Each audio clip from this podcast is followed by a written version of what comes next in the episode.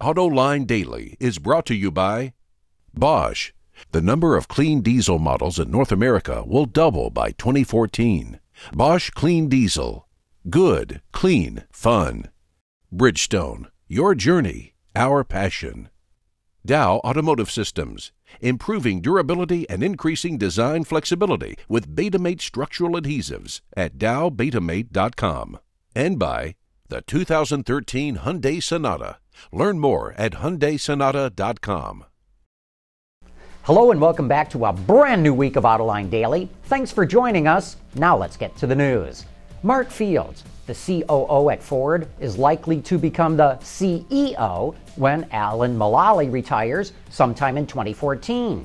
But Ford has not confirmed that Fields will replace Mulally, and that has sparked speculation among some in the analyst community that maybe someone else will get the job. But here's my Autoline insight Ford has to be careful that it does not turn Alan Mulally into something of a lame duck. If everyone got the idea he's on the way out and Fields is really in charge, it could undermine Mulally's authority. Mark Fields is also going to take over Mulally's famous Thursday morning business process review meetings, and the company has to make sure that Mulally doesn't just become another piece of furniture in the room. Plus, by leaving some ambiguity, this puts pressure on Mark Fields to perform to prove he can get the job done globally. Now, maybe I'm wrong, and maybe the board of directors is not yet convinced that Fields is their man, but I bet that Mark Fields still gets the top job.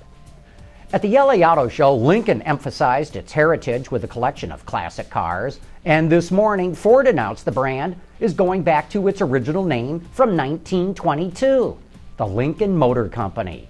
Lincoln will also launch its largest advertising campaign with its first ever Super Bowl ad. Speaking of heritage, did you know that the Lincoln Motor Company was started by Henry Leland, the same guy who started Cadillac?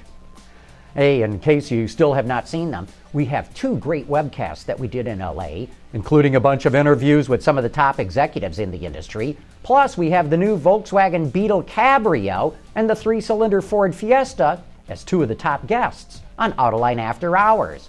Be sure to visit Autoline.tv and check them out. And you can still vote on this week's LA themed Autoline poll by clicking the link under today's show notes. We're asking you which automaker you think walked away as the biggest winner of the auto show. Cast your vote and we will review the results tomorrow. Nissan is changing the Leaf to a different name in China. Meet the Venucia C30. Venucia is Nissan's homegrown Chinese brand. C30 is what they're going to start calling the Leaf. The car will be built in China too, but we don't know when it's going to go on sale. And to me, it looks like this is a sign that Nissan is still worried about Chinese consumers boycotting Japanese cars. By making the Leaf look like it's a Chinese car, maybe Nissan can protect the big bet that it's made on EVs in the world's largest car market. Boy, as if Renault and PSA don't have enough problems with the meltdown in Europe, now their workers are walking off the job. Peugeot workers are protesting the company's plan to shut down a plant in 2014. Renault workers at two factories are protesting the company's demand to cut production costs.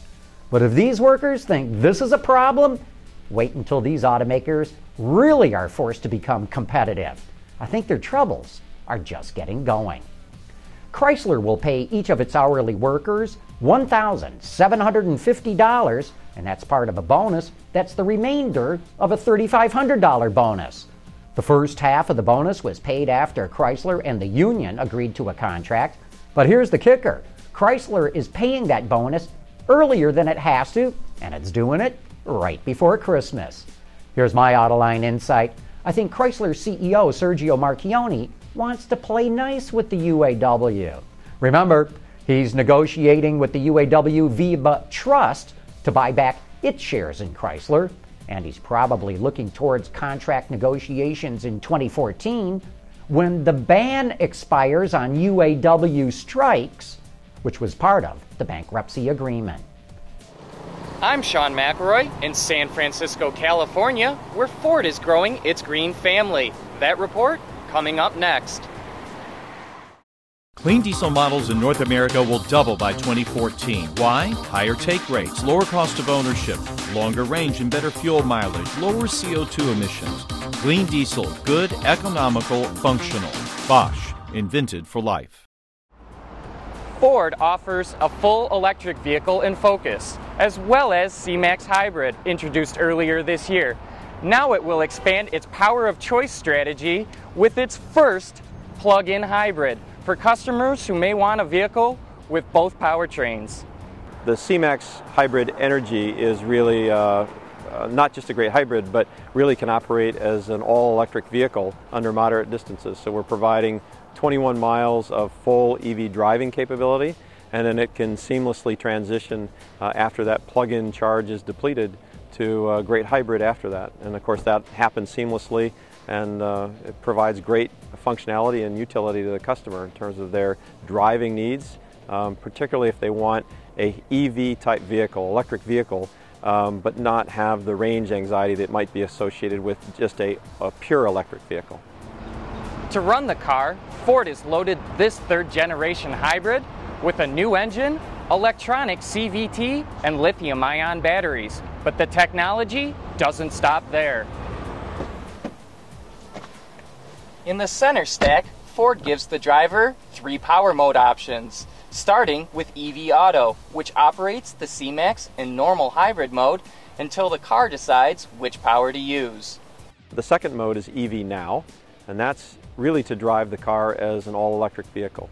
So it basically locks the engine out and you're really utilizing exclusively battery power to drive the vehicle up to 21 miles. And then we have EV Later. EV Later is a great feature that allows the customer to really hold on to that plug-in power and truly use it at a later point in time. Maybe I want to drive for several hundred miles on the freeway uh, before I get to a destination where now I want to utilize my plug-in capability. And so as long as I have it in EV Later, it continues to hold and store that plug-in power. Ford makes no bones about the fact that it's going after Toyota and its Prius with the C-Max Energi.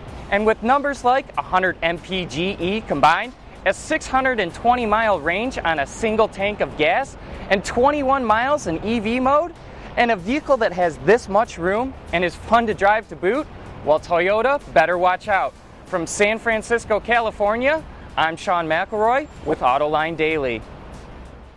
Ford is clearly going after the Toyota Prius with the C-Max. In fact, in some of its TV ads, Ford openly makes fun of the fact that the C-Max gets a better fuel economy rating than the Toyota Prius V. Ford knows Toyota has a massive lead in the hybrid segment, and it's trying everything it can to wrestle some of those sales away.